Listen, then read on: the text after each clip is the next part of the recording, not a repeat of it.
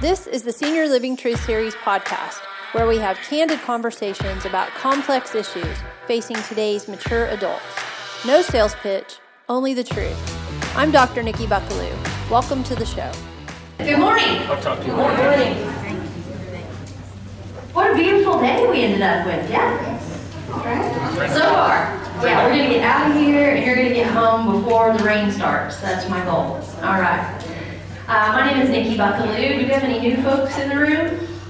I met you earlier. We're so glad you're here. Anybody else over here? Yay! All right, let's give them a big welcome.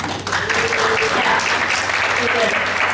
So, um, uh, just a, a quick note, you know, I got here this morning and I just felt so blessed. Our sponsors, they get here like at nine o'clock, nine fifteen, and they set up and they, they pow powwow and they make sure they have all the materials here for you guys. And, you know, there's such a good group of people and I think sometimes I fail to remember. I mean, we go from month to month, we do this every month, but I want to just make sure that we don't forget that the reason that this is possible is because of the people in this room back there making up this group. So can we appreciate them? Yeah. I do appreciate you guys more than you know, um, especially today because this topic is not my expertise. As you know, I earned my PhD last year when they said, "Oh, it's Dr. Nikki Buckelew." I said, "Great, where's my prescription pad?"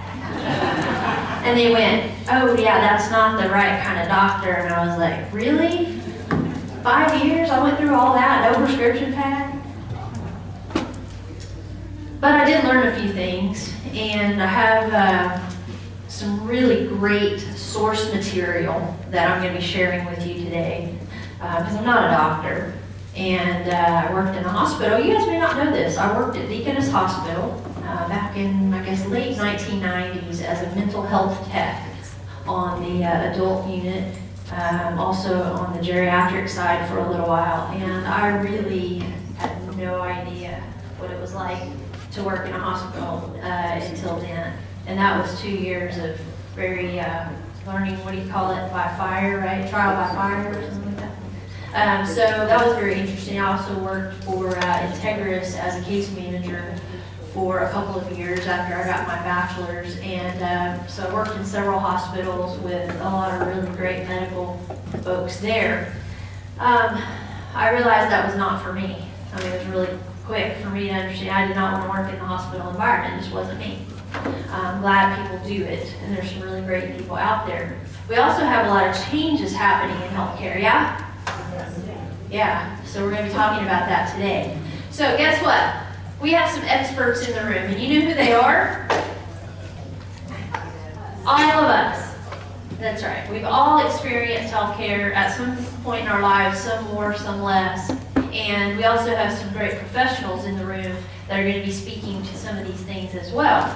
But, uh, you know, I think that uh, not only has healthcare changed, but we've changed, haven't we? As, as, a, as, as a people, we're living longer, um, we're living healthier longer. Um, people are living well into their 90s and, and even early, you know, the early 100s, 103, 107, um, active, right? Not, not laying in a nursing home. Now, some people do, but a lot of people are, uh, they're doing well. Some people even work up until their 90s and beyond. So um, let me take a quick survey of the room. How many of you in the room are officially retired? You do not work or are not employed somewhere, okay? Great, excellent, thank you. How many of you work part-time currently? You have a job, you work part-time. Okay, great, about five or so. And how many of you work full-time still? Okay, few people here in the room. And how many of you, I would say, volunteer as if you're a full-time employee somewhere? Okay, right, because I know there's a lot of people that do that. You're like, what happened? I thought I retired. Okay. So I just was kind of trying to get a sense of, of where people are in their phase of life so we can kind of talk about the right things. Um, before we dive into the content for today, I have a little bit of housekeeping, okay? And uh, I was trying to decide, do I bring this up in the beginning or do I bring it up in the end? But I might as well put it out there now. Um, we have been uh, told by Francis Tuttle that after December, we will not have this space anymore. Oh, Oh, that's right. yeah. So, so uh, you guys are feel free to write a letter to whoever you need to write a letter to. I I can't tell you to do that, but uh, has something to do with the fact that we have for-profit businesses as sponsors. Um, so uh, part of their charter evidently is that we can't uh, we can't sell, and we don't. But so I'm going to leave it at that. I'm not asking you to be angry or go out and be our champion about that. What I am asking you to do is help us locate another venue that might be suitable for what we're doing. Okay? Yeah, hold that thought. If you, if you, and I know some of you have some great ideas, so write those on your evaluation form. Make sure you put your name with that so that we know if we need more information or if we need to let somebody know who told us about it. Um, we pay for the space, and we're happy to pay for space. Um, that's why our sponsors and all of us kick in to do that. Um, we prefer to not have to ever charge people that are coming if we don't have to. So keep that in mind. But um, so anyway, enough said on that topic. Um, the other little bit of housekeeping is uh, we do have the senior community bus tours that we're doing where we're going to look at uh, two to three senior living communities here in our area every month. And Connie uh, Williams on my team back there with the Buckelew Realty Group is leading those. And uh, we are, we've done two. We did one, how many of you went on one either in September or October? Or uh, August or September? Yeah. Good, yeah. Would you guys recommend it? Yes. Okay, awesome. So we're going to be doing that again uh, here in October on the 31st. That group is full. We have a waiting list, but we're doing it again in November. So on your evaluation, if you'd like to circle on your evaluation that you want to go with a group, we have a bus provided. We pick, you know, we all meet at one location over by uh, our office, which is over by Mercy. And we pick you up, and we all meet there, we go, and then we bring you back. And lunch is usually provided uh, en route by one of the communities. Then we won't do it in December, but we'll do we'll start doing them again in January. So somebody brought up to me on the evaluation, it might look a little confusing. It says October full, and then it says November, and then it says 2020. So what I'm looking for there is if you're not going to do it in November, but you do want to do it next year, go ahead and circle 2020, and that lets us know what the level of interest is to keep going and doing it. Okay? And then we'll get a hold of you about the dates and locations, and you can make a decision about when in 2020 you want to do it. Okay? All right, very good. Well, then let's dive in uh, to this content. I'm going to show you guys a, a, quick picture of one of the cutest kids in the whole wide world. Um, this is our grandson, Maverick. He turned two in July, and he broke his leg recently. He fractured his, uh, I don't know, down here somewhere. And uh, let me just show you a little bit of why he probably fractured his leg.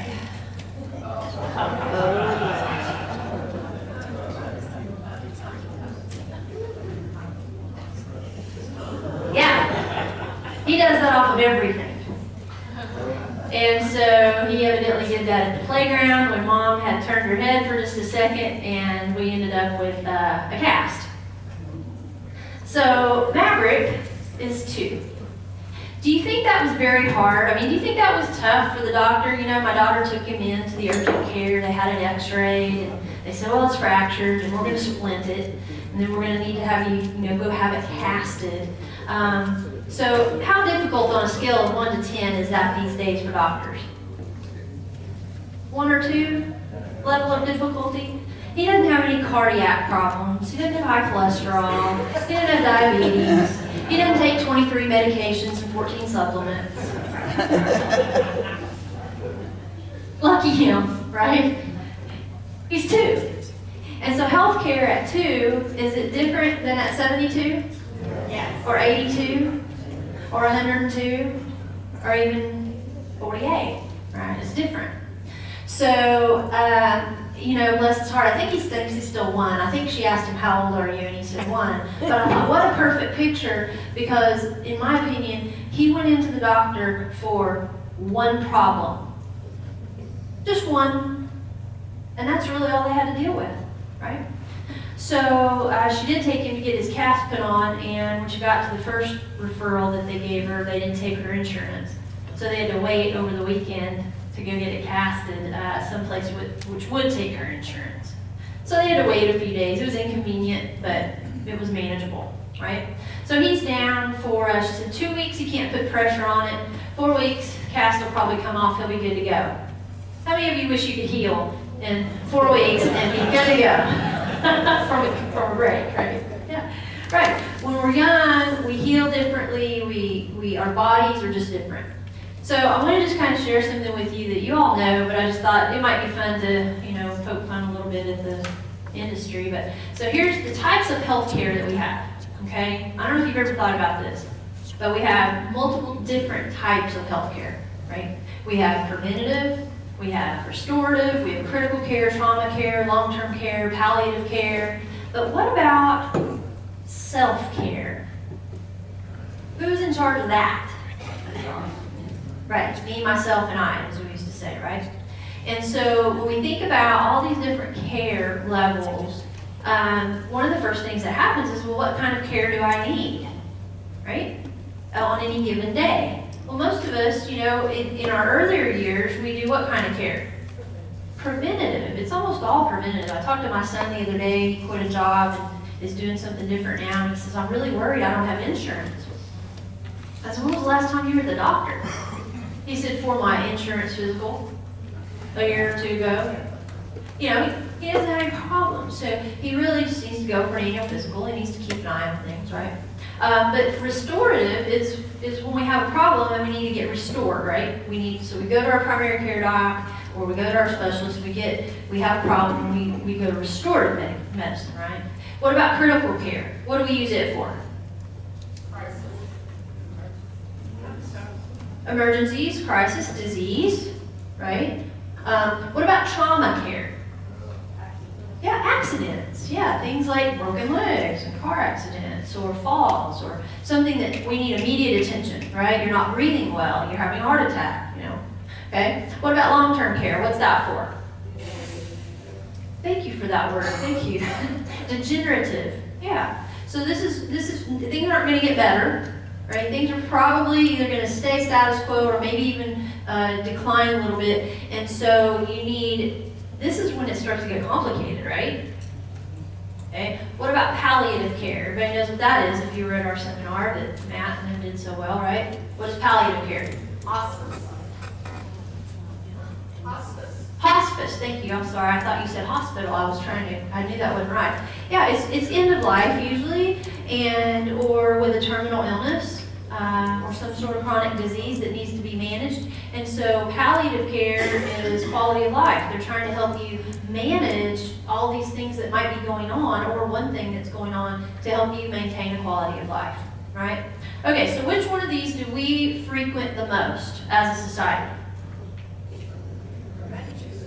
preventative and restorative, right? All these others are kind of an as-needed situation. So that's what we're going to be talking about today is the preventative and restorative side of this. Now, oh, I, also need to share this with you. This is good news. You ready?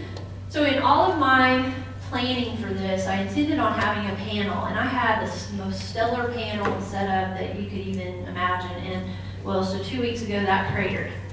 And so uh, you get me instead. But here's the good news. Because I had to do this today, I did an immense amount of research and I called on our buddy, Dr. Richard Smith. You guys remember him? Yeah.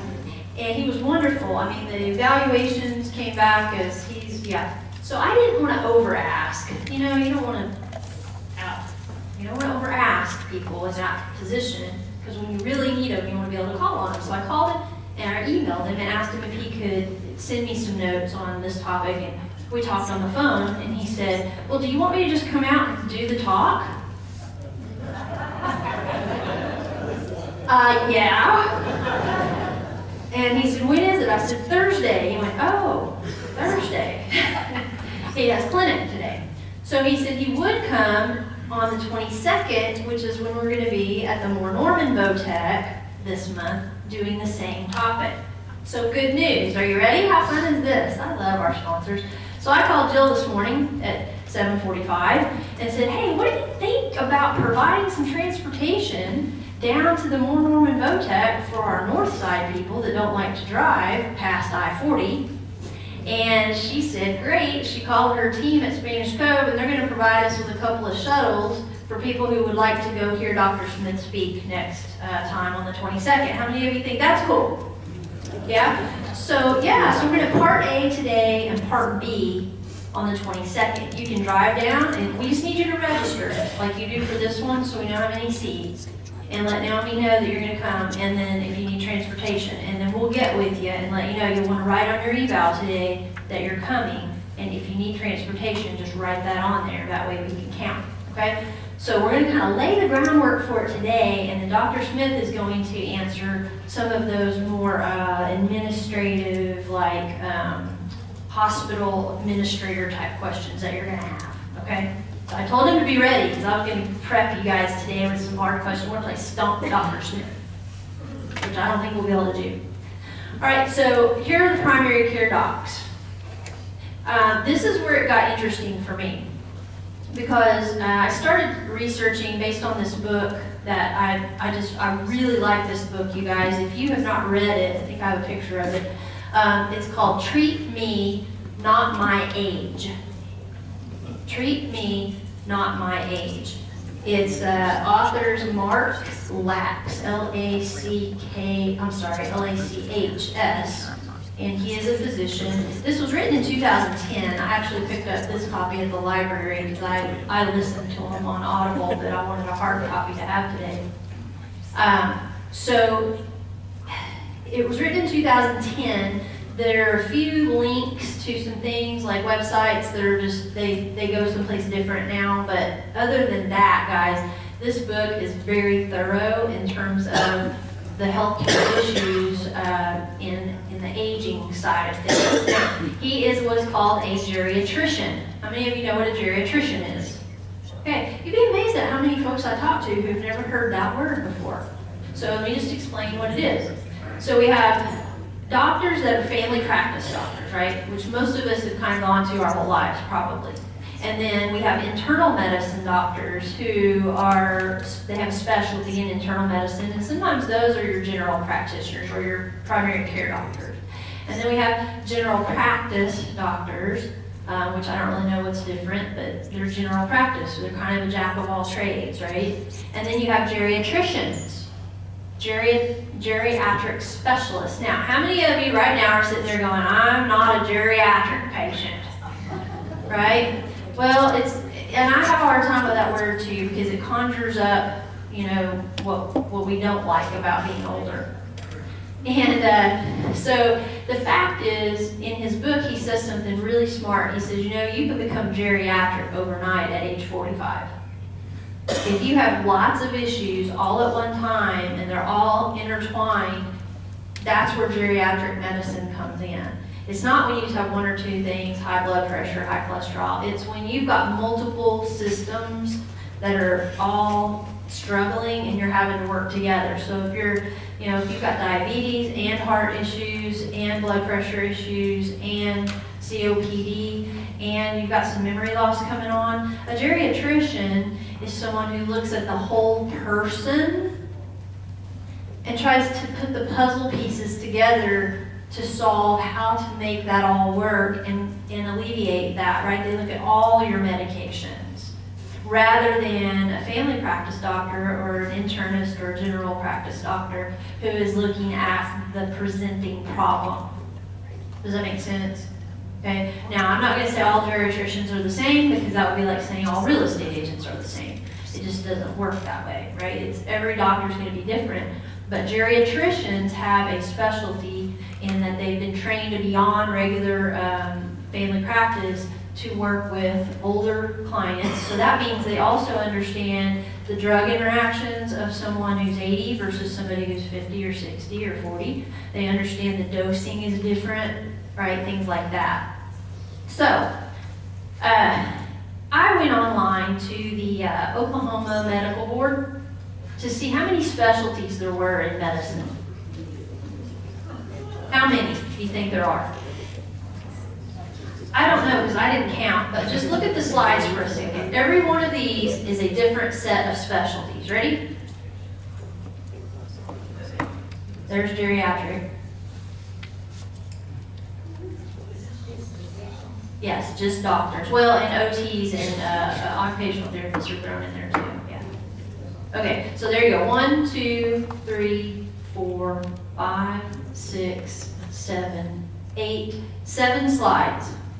of specialties, and I just, I mean, I just kept, I'm like, oh my lord. So, which which specialty do you think is the most common for doctors to choose uh, out of uh, medical school these days?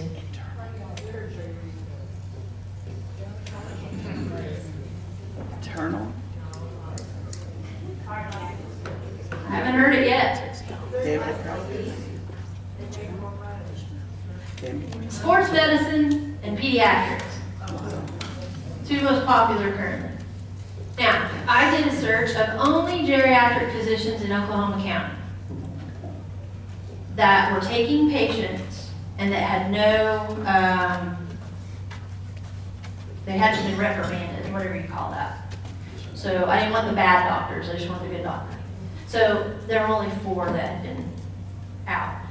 45 geriatric specialty doctors in Oklahoma County, listed as Oklahoma County. 143 pediatric ones. So you guys see where I'm going with this, right? Okay, now of those 45, is it 45? Uh, of those 45, what you need to know is they're not all in private practice. They're not all in practice. Some of these are, they only work nursing communities. They only work as medical directors of assisted living, or they only work, you know, in certain environments. They aren't taking patients in their offices. Of those 45, I only found about 10 to 12 that actually take patients. Now, I did not give them all to you because I, I, I just couldn't, I didn't have the space. But what I did do was I gave you a handout that lists um, from the Oklahoma Board of Medical Licensure and Supervision a list of the, however many that is, um, not very many, that from that website said they were taking new patients, said they take Medicare, and had not been reprimanded by the board. Um, on the back of that flyer, I put a couple of doctors on there that came up prominently and have been highly recommended by a lot of folks I know. And our, our healthcare people back here may want to recommend some others if I don't have them listed. Karen Ross, who is a Mercy doc, she's there on May Avenue.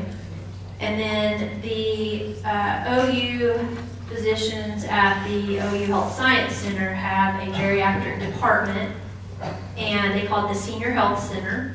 And there are one, two, three, four, five, six docs uh, listed there. One of them being Brian Struck, who has also been someone told me uh, they recommended. So, does anybody in the room see Karen Ross currently? Is, is that your doctor by chance? One, okay. Does anybody see uh, Brian Struck by chance? No, one, okay, great. So, um, so most of us, I know my dad and my stepdad and I and I've been talking about their health care, and they go see internists and they see general practitioner doctors. And here's what happens when we walk in. They say, "What's going on with you today, Ron?" And my dad says, "Well, my breathing's not good." And he says, "Well, have you stopped smoking, Ron?" And he says, No, sir, I'm trying. And he says, Well, what else is going on? Tells him. So we deal with that. And he's a pretty good guy. I like him. But here's the other problem. Once we get in, it isn't a problem. What the problem is, is getting there. Getting in to see him sometimes. When you're having breathing problems, when do you want to see the doctor? So appointments are two to three weeks out. We'll get you in two weeks. Yeah, so guess where my dad goes? to the emergency room in Yukon because he lives out in western Oklahoma. He lives in Geary. So he goes to the Mercy uh, emergency room in Yukon. Here's what he told me last time he went. He had shingles. He went to the emergency, emergency room. I said, Dad, why didn't you call your primary care doctor and make an appointment? That's really not an emergency per se. And he said, well, they can't get me in very quick, and it's faster to get to the Yukon ER, and they're much nicer over here anyway. So my dad has decided that the Yukon ER is his new primary care doctor. Good for him, but we laugh. But what's the cost of that, you guys? Think about that. I, and I'm just saying, I, I, right or wrong, I'm not judging here because I get it. I mean, I too, I do get it, and there's part of me that's just glad he went. But we have to ask ourselves, what is that doing to our system? What is that doing to our fiscal system? What is that doing to Medicare? Every time we go to the emergency room, And here's the cool, you know, like I said, his doctor says, hey, Ron, what's going on? What else is going on? What else is going on? Here's what the emergency doc said that day, because I met him over there. I said, would you also mind checking his, uh, his ankles to see if he has any swelling? Because he had had some a while back. And he goes, well, that's not really what he's here for today, but I'll check him. really? And then I said, you know, he's having a little bit of trouble with his face. He's got some, like, I don't know, infection or dermatitis or something. And I said, do you have any ointment that you might be able to? And he goes, well, he's here for breathing. And that's what we're treating him for. And he can go see his primary care doctor about that. See, emergency room medicine is not meant to deal with the whole person, is it? It's meant to deal with what? The immediate urgent problem, which is he couldn't breathe. Okay? So what we're doing is our healthcare system, because of some of the issues that we're having, has caused us to take the path of least resistance. And sometimes the path of least resistance is pricey. Okay, so we'll talk a little bit more about that in a second, because I got some truths for you. Okay, so this is fun. Thought this cartoon was cute. Smart kid. I can see my granddaughter doing that. So I went to uh, a new doctor here in Oklahoma. When we moved from Austin, I kept my OBGYN and my regular doctor in Austin because I don't go that often. So I thought, yeah, I'll make the annual trip back to get my annual exams and things like that. Been doing that for five years. It's time to get a doctor here locally. So I did. I, upon recommendation, from friends and family. I went to one doctor who I was assured was the right one. I was excited, thrilled to death to be there. Got to the doctor's uh, appointment 15 minutes early per their request. Had all my paperwork filled out per their request. Checked in at the little kiosk per their request, and then I waited 45 minutes. And then I got in and sat down in my little gown for another 45 minutes before I finally went to social media and expressed my concern, because that's what we do these days. Go to social media and we tell everybody on Facebook how pissed off we are we're sitting in the doctor's office. Oh, y'all don't do that? I'm sorry, I do that. And I sent them a message because I couldn't get anybody to, I look out the door and there wasn't anybody there, and so I thought, well, screw it, I'll just tweet it on their little computer thing. And so I sent them a message that said, is anybody here? Really? Hello? Is anybody here? I typed it and then I sent it. Doctor finally comes in. I'm visibly frustrated because I now had my day schedule screwed. I had to move all my appointment. So I said to her, she said, How are you today? I said, Do you want my honest answer? And she said, Well, yes. I said, I'm not happy. Well, didn't they tell you that my surgery ran late this morning? I said, No, they did not. Well, they were supposed to tell you. I said, Well, they did not. I'm so sorry. Now, that's not the right way to start a pap smear. It's just not. Ladies, right? It's not. Well, I'm sorry you're upset. Go ahead and lay back and put your feet in these stirrups. Oh, joy. So, here's what I learned though. Her nurse, who was wonderful, asked me for my medications. Now, I take some some hormones, take a thyroid pill, and I take some supplements, right, for preventative. I couldn't for the life of me tell you what those doses were. Did not have them written down. Didn't have my pill bottles with me. Took me 15 minutes just to try to think about them. Looked them up online, couldn't find them. She put them all in the best way she could. But she is not computer savvy at all, and she'll tell you that. I don't like the computer. So between me not remembering and her low, slow typing, it took at least 15 minutes just to type my medications in. Whose fault was that? Every bit of mine, right? So I take personal responsibility for that appointment being a total disaster. Now we've made amends and we're moving on down the road because she is a good doctor.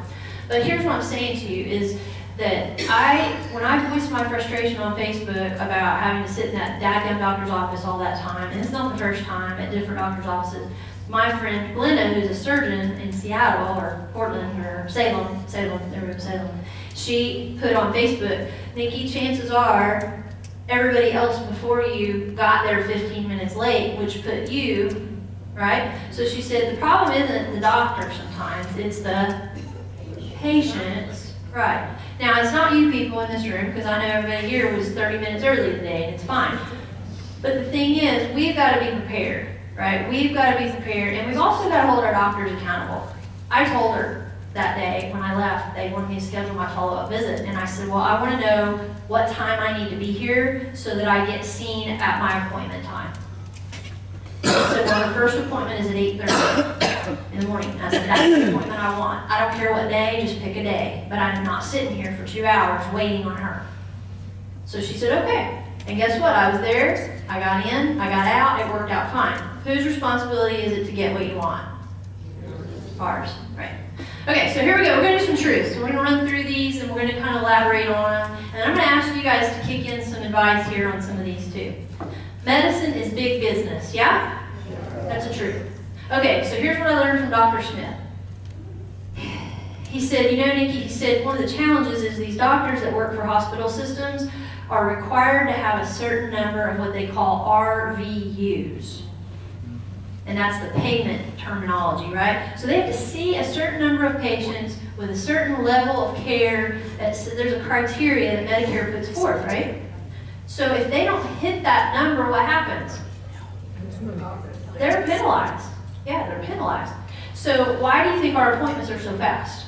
Right? Is it they've got to they got to churn you through it. That's why nurses are so important in these um, environments because the nurses are the ones that absorb most of the stuff that that happens in those offices. Right? That's why their staff is so important. Your doctor. Um, oh, I was going to add one more comment to that uh, to that when I when I typed it up. So there's a couple of things.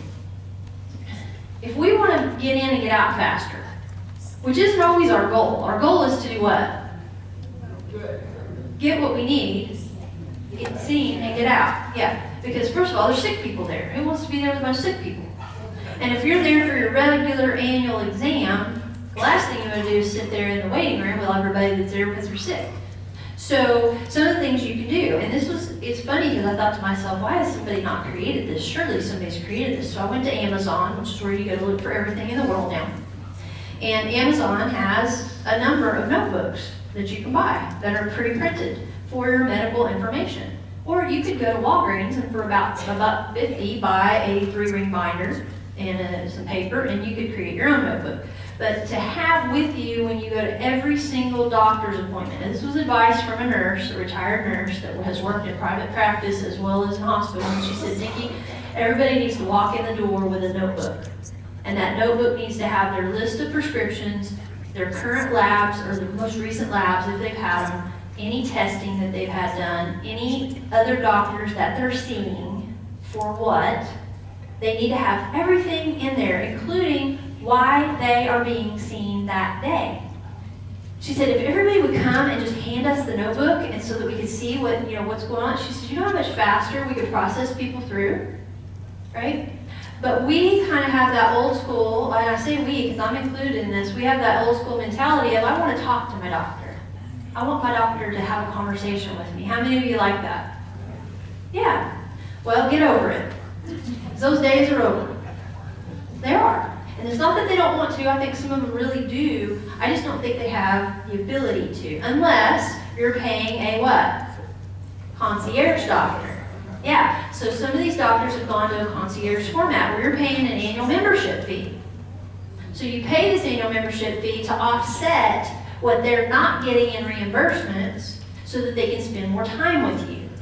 So there's a trade off for more time, and it's called money. Right? You guys get that? How many of you are using a concierge doc or clinic right now? Thinking about it. So I got one yes. Okay. My dad did it. When his doctor converted to that, he called me and he said, What do you think? And he's like $1,500 or something for the year thing. And he said, What do you think? And I said, I don't know. What do you think? And he said, Well, he said, he said I'll get more personalized service.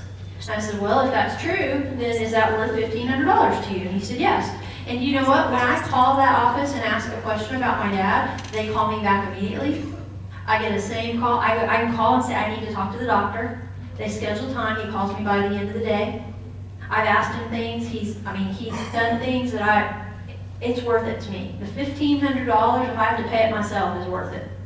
Okay? Not everybody offers that. Yeah, Cindy, you want to add to that? I just texted my doctor today because we're getting flu shots at Spanish Cove for employees. And I just texted him because I have a concierge doctor, and he texted me right back about, did I need a specific kind Yeah. of flu shot? So concierge doctors are making themselves more available, Yep. right? Either themselves or their staff, and in many cases them personally. And she's texting back and forth with her doctor. How many of you can text your doctor right now and get a text back from her?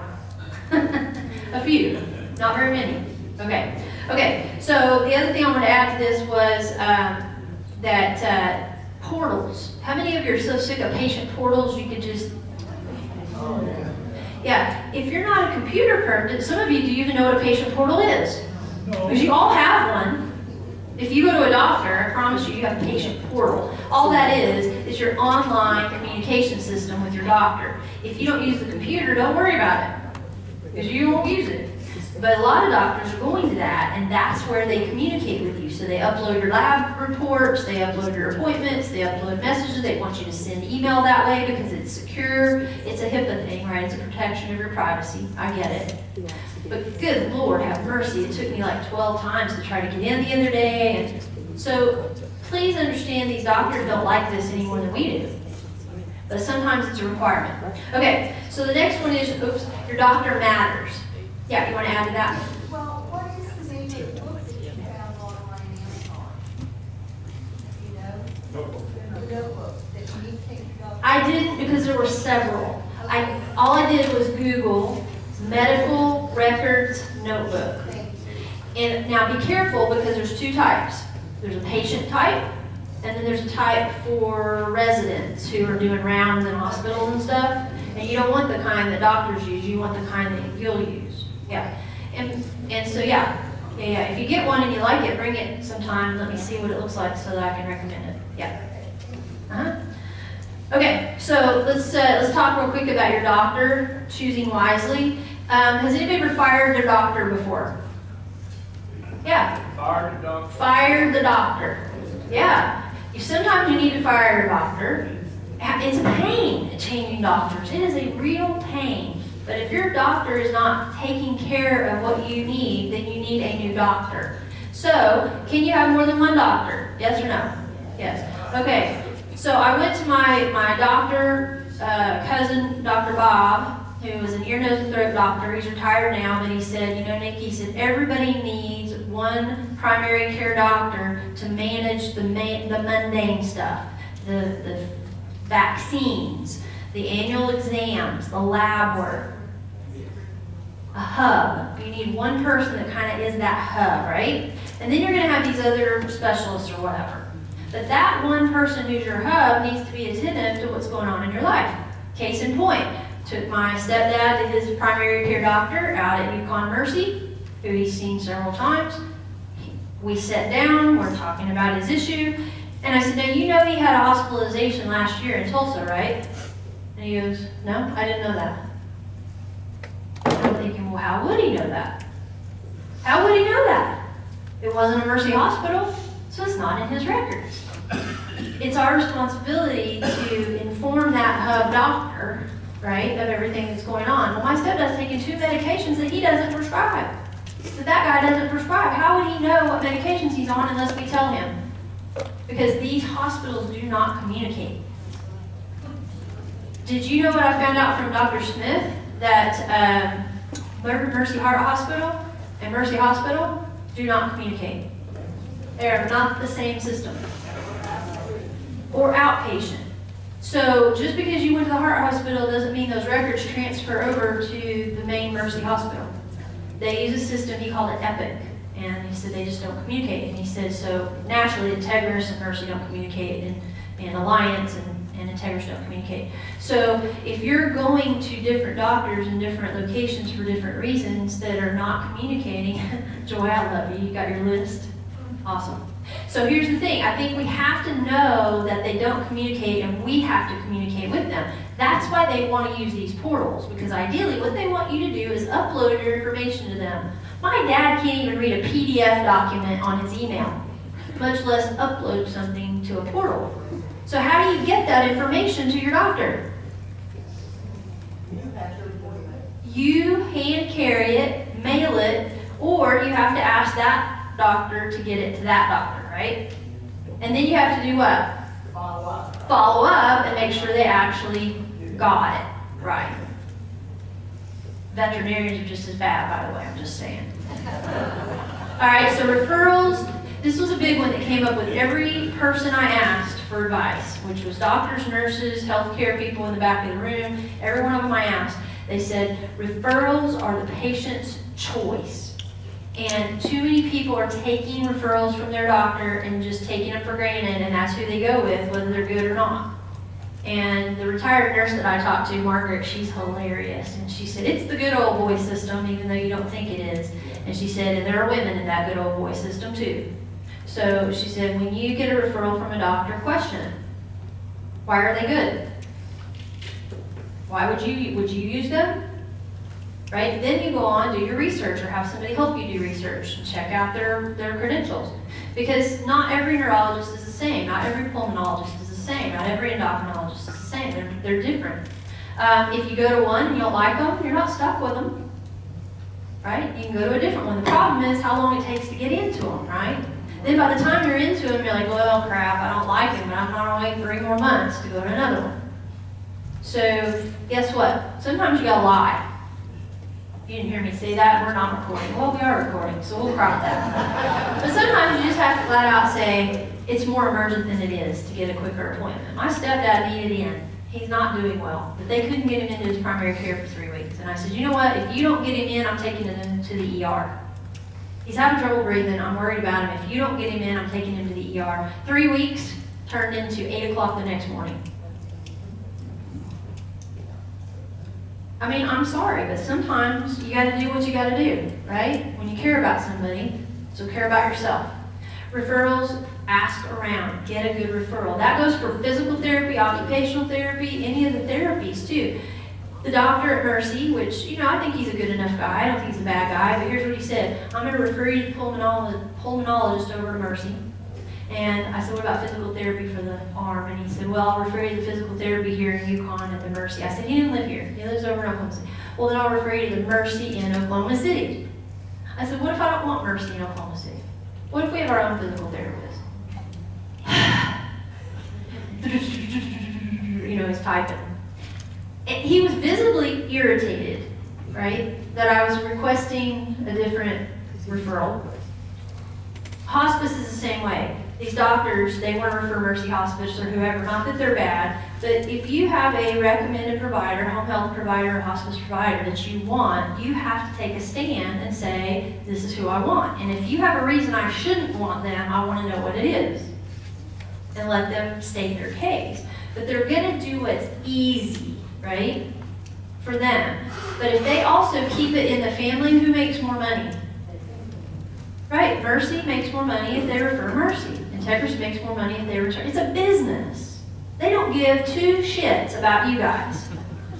I'm sorry, and I'm just saying that. It's not that they don't personally care about you, but from the business standpoint, you guys, it's a business.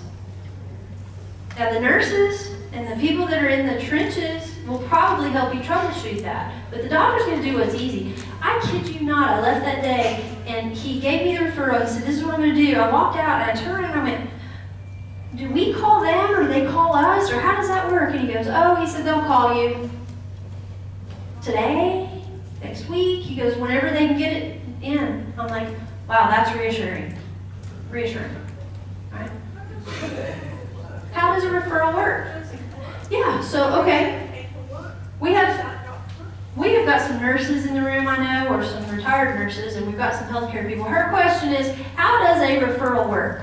When a doctor did what he did that day with my family, and he said, I'm going to make a referral to the pulmonologist, how does that work? Is it computer generated? Is it a phone call? It's not a phone call. The computer system, a doctor puts in the referral and says what the problem is, and I sit there in the office. And then I get a call from that office, generally within a matter of a day or possibly two. Okay, so it's computer generated through their, if it's in the same network. Within the same network. If it's in the same network, they're gonna put in the system, plug in who the referral's to, and she says she'll get a phone call within the day or next day. Or they play golf with. Or somebody, that's the good old boy system, the golfing buddy that they, that they wanna refer business to. And by the way, that's not a bad thing, I mean, as real estate agents, we refer to our preferred vendors and people that we're in business with, and we usually become friends with them too, and we like them. But here's the thing, you always have freedom of choice, right? Matt, So with the referral system, say for where are my instance, mic runners? I can talk really loud. It could have been a walker. With the, uh, going back to talking about referrals, so say for instance, it's not within a hospital system who has every level of care there is. Right. Uh, say it's an individual uh, practitioner, um, they're gonna write the order for home health or hospice or whatever it is, physical therapy, whatever it is. And then as the nurse gets that chart and they go through, they see that it's been ordered, that, that nurse makes the referral to that third-party provider. Okay, and about how, how long do you think that should take for turnaround time generally? Typically, it's the same day, um, where, uh, the, typically it's the same day. They need to send records, uh, along with it, so a lot of times we'll wait till after clinic's over, so we may not get it until the next day. Okay. But, um, Yeah, so there's a lot more that goes on behind the scenes than what the patient realizes, right? And it's our responsibility to follow up. I will tell you that my dad, my stepdad went last week on, was it Wednesday? And we have only received, today is Thursday of the following week. We've only received one of the referrals, uh, the pulmonologist. And now we're waiting on physical therapy and whatever the other one was, okay? Yeah. Oh, Some of that could also be waiting on insurance authorization to approve that service. And it can also be that you just need to call and they go, oh, I have it right here. It got stuck on the bottom of the pile. Is that fair, Matt? Absolutely. Yeah. All right, so practicing fiscal responsibility. This was a big one that came up from all of my folks as well that I asked. It was also a big thing in his book, uh, How to Treat, uh, Treat Me, Not My Age. Fiscal responsibility, what does that really mean? Well, cost, right? Trying to keep costs down. Not just for you, but for the whole entire system, right? And so fiscal responsibility means keeping track of your bills. I don't know about you guys, but those explanations of benefits are a nightmare, right? Impossible. So now imagine the 98 year old person who isn't really capable, maybe because they're physically ill or not well or trying to recover from a surgery, trying to, to deal with that. So back to the notebook. Margaret's idea, my friend the nurse said, keep a notebook, make sure you have everything that was done that day, and then when you receive that bill, you go back and you compare it with what was actually done that day. Because how many of you have ever had something not done that you got a bill that said you had it? Yeah. And then to go back and who do you have to call to get that changed? Everybody and their brother. Because Medicare is going to tell you it's not their problem, it's the doctor's office. The doctor's office is going to tell you it's Medicare. Medicare is going to tell you it's a supplement. The supplement's going to tell you whatever they tell you. So it, it's really important, though, I think, for the sake of our Medicare system, that we be attentive to that. There's so much fraud going on out there, you guys. There are people billing stuff to people that don't even go to the doctor. And if nobody questions it, it just keeps happening. It just keeps happening. Uh, the other thing that she said was sometimes you need tests, sometimes you don't. Sometimes you just had that test run or that lab run at another doctor, and then this doctor wants to run the labs that you just had done a month ago, right? And if you don't need them again, provide them with the labs or tell them where you had them done so that they can access them rather than paying for them again, yes? And then maybe the doctor's angry. And the doctor is not going to be happy about that, right? But that's your that's your choice. Now, obviously, if it's not the right labs, or if he needs today labs versus last month labs for surgeries, and things like that, I get it. But my stepdad went in and asked him if they would do an X-ray for his shoulder, and when he showed us the results of the X-ray, he went into his computer system, and there were line-by-line tests that he had done had done over the years. Now, mind you, I'm new to the team of Healthcare Kevin. Okay, so I'm looking at this list, and he had X-rays, shoulder X-ray, shoulder X-ray, shoulder X-ray. I said, "Did you have your shoulder X-rayed in 16, 17, and 14?" And he goes, "I don't remember." I said, "You don't remember having your shoulder X-rayed?" No. Well, you did, evidently, because they have X-rays. But the doctor did not pull up those records to see if he had had his shoulder x-rayed before he just x-rayed it. He could have had that shoulder x-ray last week and not remember it. His memory not good. So the doctor didn't look at his chart and say, well, you just had a shoulder x-ray, you know, last year, and has something changed? Instead, what happens, we have a brand new x-ray. Then the doctor said, we can go ahead and do an MRI on it. And I said, for what purpose? He said, well, if he has a torn rotator cuff, we can do surgery. I said, Kevin, do you want to have surgery on your shoulder? He said, no. I said, we don't need an MRI. We need physical therapy. He said, well, it's been this way a while. I said, yeah, you're right. We'd like physical therapy.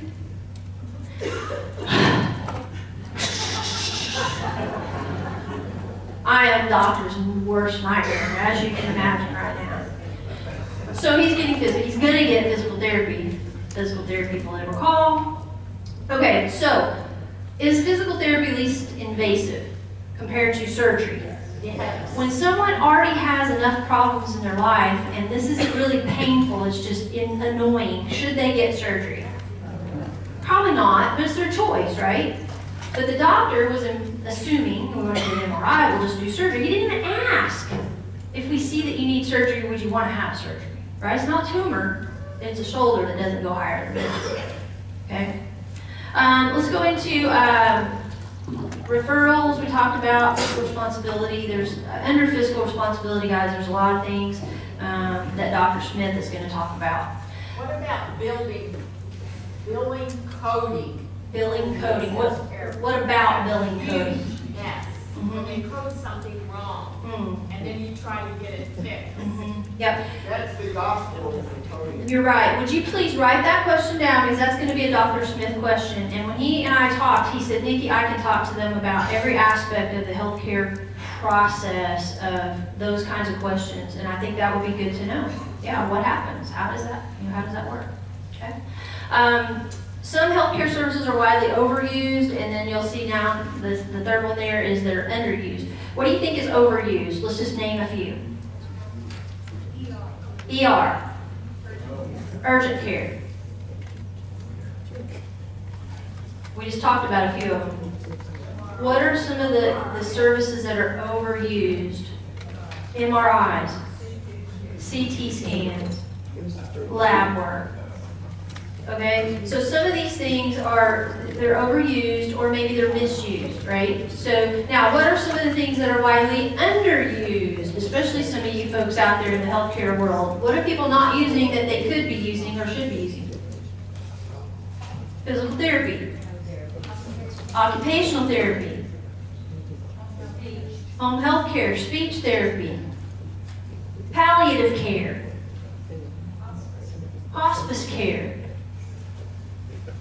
Right? So there's lots of different, and by the way, you ready for this? I don't think it's on this slide, maybe it's on the next one. Western medicine is not the only option available. What are some of the more non-traditional healthcare options? Oh yeah. That's the class change, it's fine. Yeah, do you like that cartoon? Those who've already self-diagnosed their symptoms on Google and just want a second opinion, please check yahoo.com.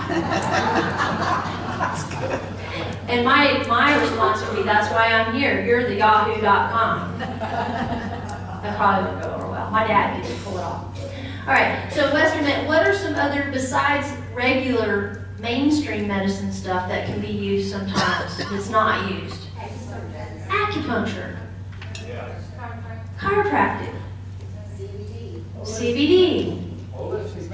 Well, all these holistic medicines that we're talking about, yeah. Doctors of osteopathy for years have been saying that we're doing too much of the mainstream medicine and not enough of the other. What about meditation? You know, isn't it interesting that we are so excited here in Oklahoma to have medical marijuana for uh, some of the minor frustrations in life? I'm not negating people have major issues they should be dealing with that. But I'm just talking about, I get I get beside myself, it'd be easy to pop a Xanax or take some sort of a sedative, right? How many people are trying medicate meditation, meditation, not medication, but meditation daily? Maybe meditate daily. Purposefully meditate. Okay? It's proven to reduce blood pressure. It's proven to help with weight loss and circulation and all of these things, and yet we're in the doctor's offices, right? So I won't get too far down that path. We're going to have Maria here. She's our massage therapist. Maria is self, I say self-trained. She's she's been going to all these specialty trainings for massage. She's trained in medical massage. She's amazing. She's private practice over with a chiropractor off of 50th and Meridian, and I had a 90-minute massage last night for 85 bucks. And let me tell you something. I can't live without it. Lower back pain. Um, she makes my anxiety go away. I mean, I, 85 bucks, guys. And if I if I could see her every other day, I would. Um, seriously. But it, not every massage therapist is good, right? There are some people that do relaxation massage, or what they call Swedish massage, and then there are people who do therapeutic massage. That's different right? And so look for somebody who can deal with some of these circulation issues and stuff like that, and not simply just the doctor. Like, have you tried some other stuff, right? Um, sometimes what ails us really doesn't require a medical doctor, and here's my notes under that. Do you know that one of the number one reasons that um, older people that are homebound go to the doctor? To get out, to be with people, for socialization, for companionship. And so what happens is they go to the doctor, we're going to bill Medicare for a social visit. And it's because they want their son or daughter, niece or nephew or granddaughter, whoever it is, to come and get them and take them to lunch and go get their hair done after the doctor's appointment. They feel guilty just calling them for the hair appointment and the lunch. But if they have a doctor's appointment, that's a legit reason to call. You guys get it? So I'm sure you have people like that in your life. Don't be one. If you need social activity, go get social activity, right? There's plenty of ways to do this. Why we have Villages OKC going on, right? That's their purpose, is to help create community so that people aren't going to the doctor for community. That's not where you want to go for community. Okay, I'm getting, I'm gonna get through these. I'm sorry, and then we're gonna and then we're gonna open it up. Prevention and planning. Okay, so, are you ready? Everybody had their flu shot?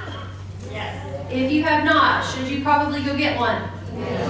Um, Mary Mangus told us, uh, Steve said that, that uh, flu type A and B are now both confirmed here in Oklahoma City area or Oklahoma, one of the two. I had one of them, I don't know what it was, but I got it for my grandkids. I got it the week before, the week after they started giving flu shots. Guys, it's here already, so don't wait. And it's supposed to be bad. It, it's supposed to be, it's always bad, but when you're ill or frail or work around or live around or around other people who shouldn't have this, it's not you I'm worried about, it's the other people. Yeah. Um, I was, I mean, I was literally out of, if I'd have had it still today, I would have been here, Chris would have been here, right? Because you can't, you'll infect everybody. And that's the challenge with it, right? Um, so prevention, on the other side of prevention, how many of you started a plant-based diet after Dr. Smith talked about it? Good job. Trying to. Cholesterol down more than fifty points in five weeks.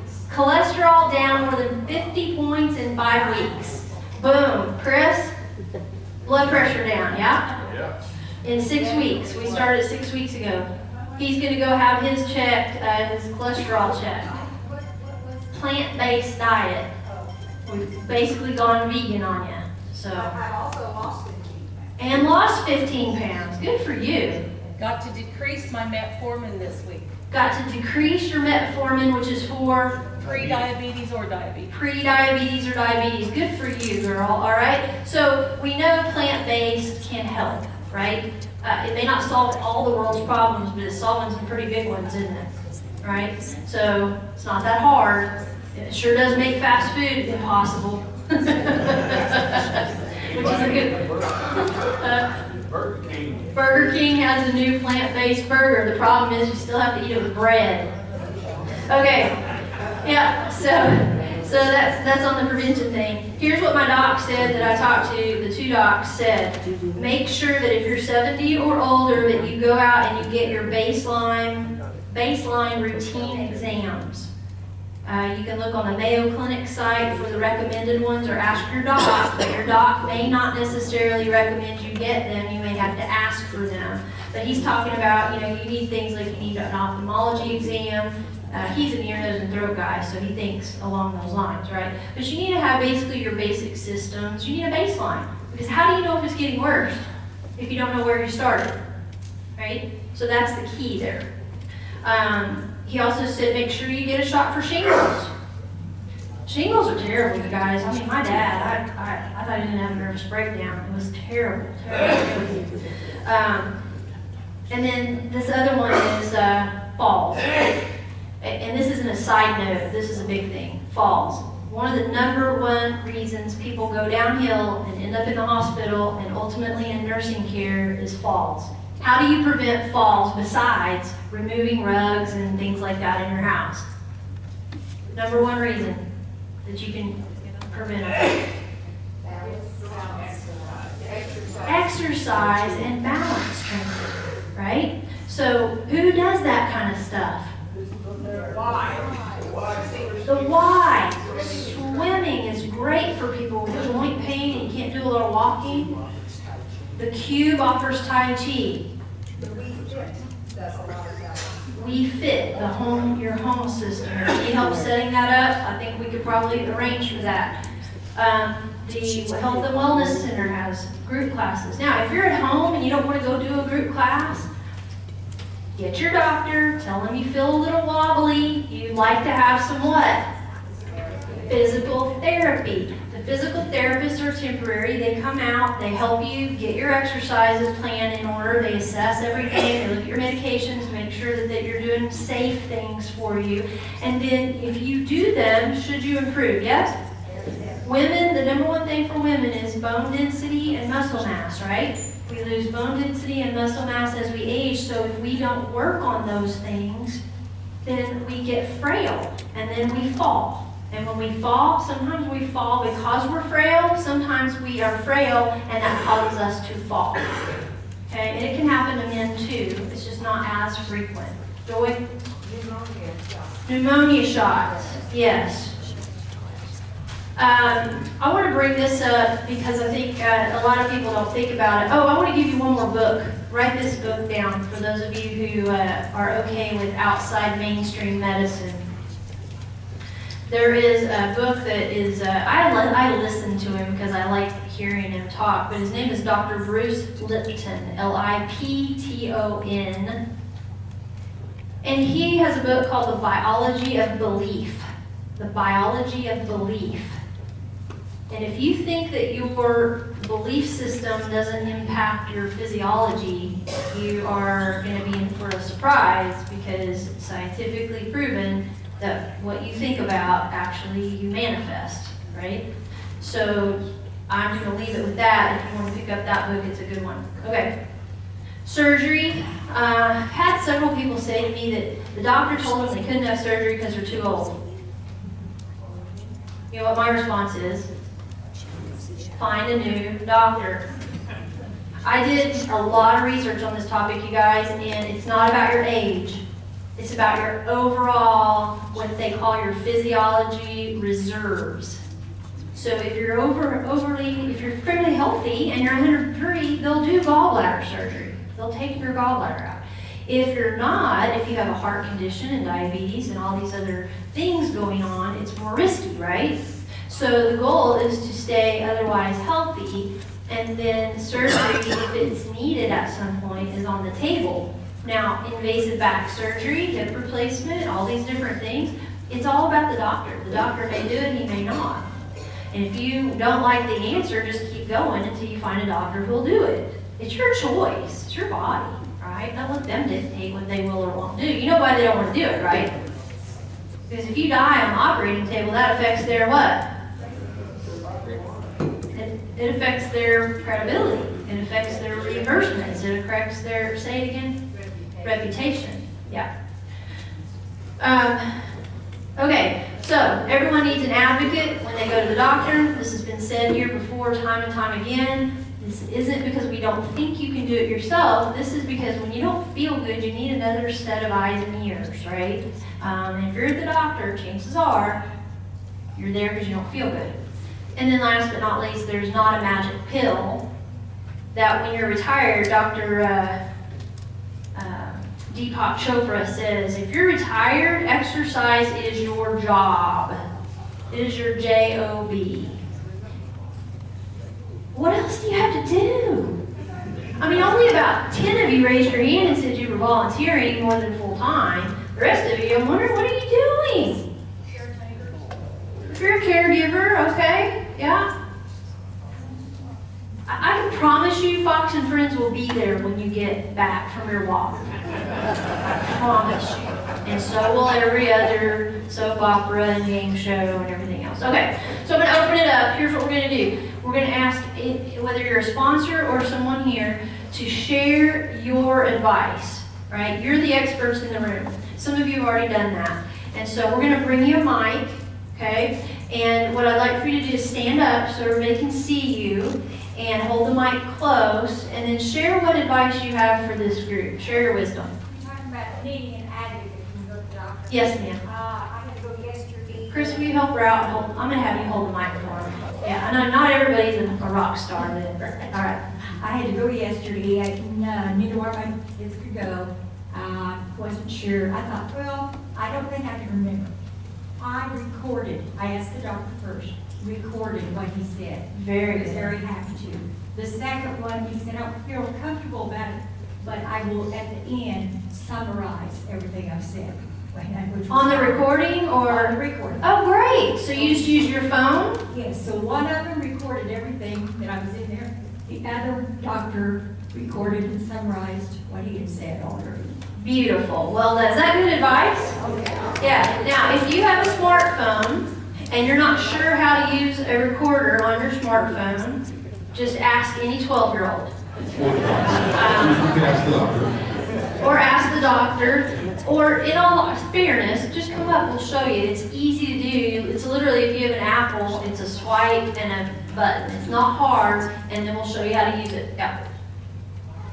Yes, uh, two things to share. I had real good luck with in rehab at a certain place several years ago. And so now, when I need to go to rehab, I just ask the doctor, is it okay if I go, blah, blah, blah. And he's always approved of the different ones. And I know the insurance, she takes my insurance, so that was first. Second. Well, hang on, are you, oh, go ahead. Keep going.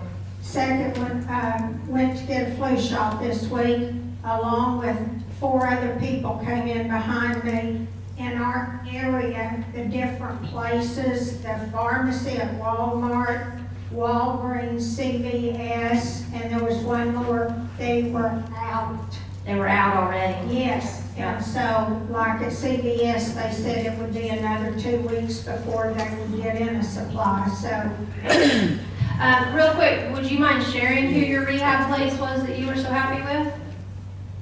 You can recall? If you think of it, raise your hand. Yeah, because if you have a place or you have a doc or somebody you want to recommend, feel free to do that, because we all need to know. I've had experience with Bellevue. Stand up for me, Donna. Please, pretty please. I've had excellent experience with Bellevue, twice. Okay, great. What kind of rehab, like for surgeries or, After extended hospitalization, okay, so you're talking like ground zero, starting about. Okay, perfect. Thank you for that. Chris's family, uh, his cousins actually own and operate that, so we feel proud when people say that they have a good experience out there. Anya? So my mom moved here a year ago, yesterday actually, and so we had, she had the same doctor for 27 years. So coming here was interesting. So we got her medical records, and we found that, and again, it's the different doctors not talking, she was on two medications that were counteractive. And she had no idea, right? Because her doctors are getting to her, they're not communicating.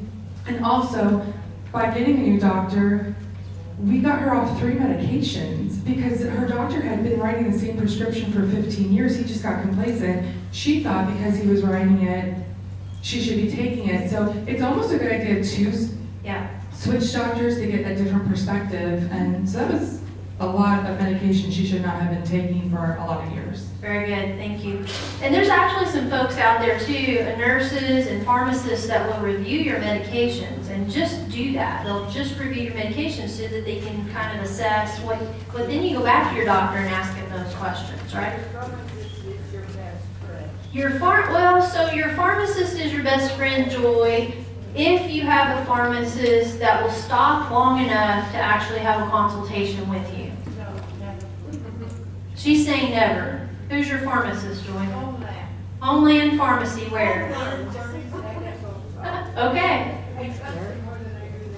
So Joy says she trusts her pharmacist more than the doctor. Okay, you got the mic. Yeah, I was just go, based on what she just said, we have a CVS by us that is awesome. They will help you with anything in the pharmacy. Um, What was I going to say? What was the last thing? This is why we write things down. Just This is exactly what we write, we write things down, yeah. I went up the stairs three times today to pick up the same thing. Okay. Um, it was about medication and checking your list. If your insurance covers a home health visit annually, take it.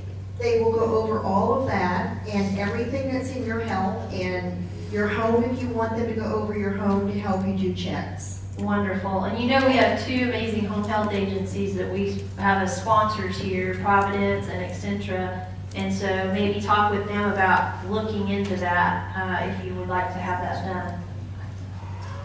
Just a question, it might help everybody else too. Is, is there a podcast or any, any kind of training that you're aware of that helps you to be a patient advocate? To help you be a patient advocate, And you said everybody needs a patient advocate. Not everybody's. Knows how to be a patient do that advocate. very well. They don't- Uh, that's a great know all the right question. Yeah, um, okay, Marilyn, uh, or Matt, or one of you guys, the question is, is there some sort of training or education or class or podcast or book on how to be a good patient advocate? Yeah, or a savvy one. Or a savvy one? Um, I- I'm, I'm just to speak, I, I think of Malia, our friend, it's experience, it's doing it, having to care for it, number one, but also having the background done and doing it over and over again. And I think that's where, you- what you would say the same, Marilyn, is you've done it for so many years with so many different people, it's finding that experience. Get a bossy woman or a bossy nurse. a bossy woman or a bossy nurse. I think you're thinking more of how do I become a good patient advocate, right? A checklist. Yeah, so if you're a caregiver for someone, or you have a friend, neighbor, family member, how do you know what to do to help that person? Okay, so that's a, that's a homework assignment for you guys, all of you between now and next month. Let's see what we can find, and if you have something, bring it, because I know you're here every month, so we'll make sure you get it, right? Now you're obligated to be here next month, I'm just saying. All right. Remember, I down everything, uh, and I'm a south side gal, so she's south, unfortunately, for a lot of these people. It's OKC Physical Therapy South at nine nine one three South Pennsylvania.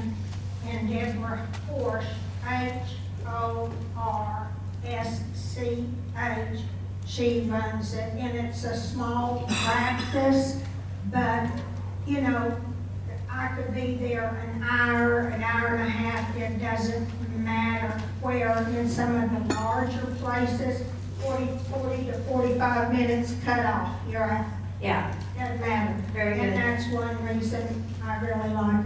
well done. Thank you for that, okay? Yes, ma'am? I've had my same rheumatologist for about eighteen years, and she left go to California to be with grandbabies. I liked her a lot, and probably my favorite doctor. And how do I go about finding a rheumatologist that is very savvy on lupus and or scleroderma? Who's got a really great rheumatologist they can recommend? Anybody? Write that on your evaluation, okay? And we'll do some research and some digging. Now, here's what I want, here's what I want you to hear on this, is that, um, geriatricians, right? A lot of times, they will help you put that team together because they get all of those comorbid things going on, right? So if you don't find the rheumatologist, and you, you go back to your doctor and say, who are the best ones? Now, you can also go, uh, if you're online, go to that website that I gave you guys, that's the Oklahoma Board of Medicine, and do a search for Oklahoma County or whatever county you're in, and search for someone with that specialty. Okay, and that'll give you a list to start with. My doctor referred me, and I do not like the inside. So the doctor referred the one, and you don't like them, so you're, you're looking to replace them. Good, okay, write those on your eval. Uh, Steve and Jill have something to add too.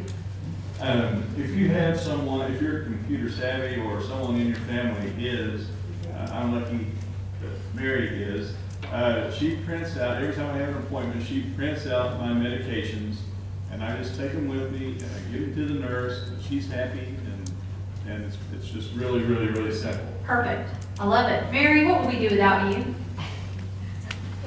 What would he do without you? I don't know. That's, that's, the- yeah. That's the better question, yeah. Jill, Um, I just want to share with everybody that I think it's just human nature and to be kind and to offer to go with somebody. Somebody's been a patient advocate, and two ears and two eyes are, uh, four ears are better than two. And so I know people ask me to go to the doctor with them, and it's just a nice gesture. I go with residents at Spanish Cove from time to time, and it's also nice for you to offer those services to your friends because it is good to go with somebody to hear that information. Not everybody has children, and not everybody has friends that they can rely on, but it's nice to offer that to somebody. Yeah, I agree. And you know, I would make a recommendation to, if you're gonna go with somebody, like I go with family members, uh, it's awkward for the doctor sometimes, right? So you walk in, the doctor wants to honor you because you're the patient, and we've done a really good job of training them to speak to the patient, not to the daughter, son, or whoever's there. But we kind of, the pendulum has swung too far the other way. So if you're the person who's going for the appointment, you go in, say to the doctor or the nurse, this is my daughter, this is my friend Joe, and they're gonna sit in and take notes uh, during the appointment. I just wanna make you aware of who they are, because doesn't context matter? Right? I sat there that the whole appointment that one day, and that doctor had no clue who I was. Nobody introduced me, nobody, he didn't introduce himself, and I thought, yeah, this guy is, uh, he's terrible. I'd fire him in a heartbeat, but my dad won't. Yeah. So I just want to give a bit of advice relating to Medicare open enrollment, which starts on Tuesday. And unless you are in a retiree plan through your place you used to work, you need to check your options. And that's something that we help with at the insurance department where I work. We help people make sure that they have the right insurance plan for what's going to cost them the least amount of money. In particular, your Part D for your prescription coverage. So those plans change drastically from year to year. And you may have signed up on one when you started Medicare and think, oh, well, it, it's working for me, I won't look at it.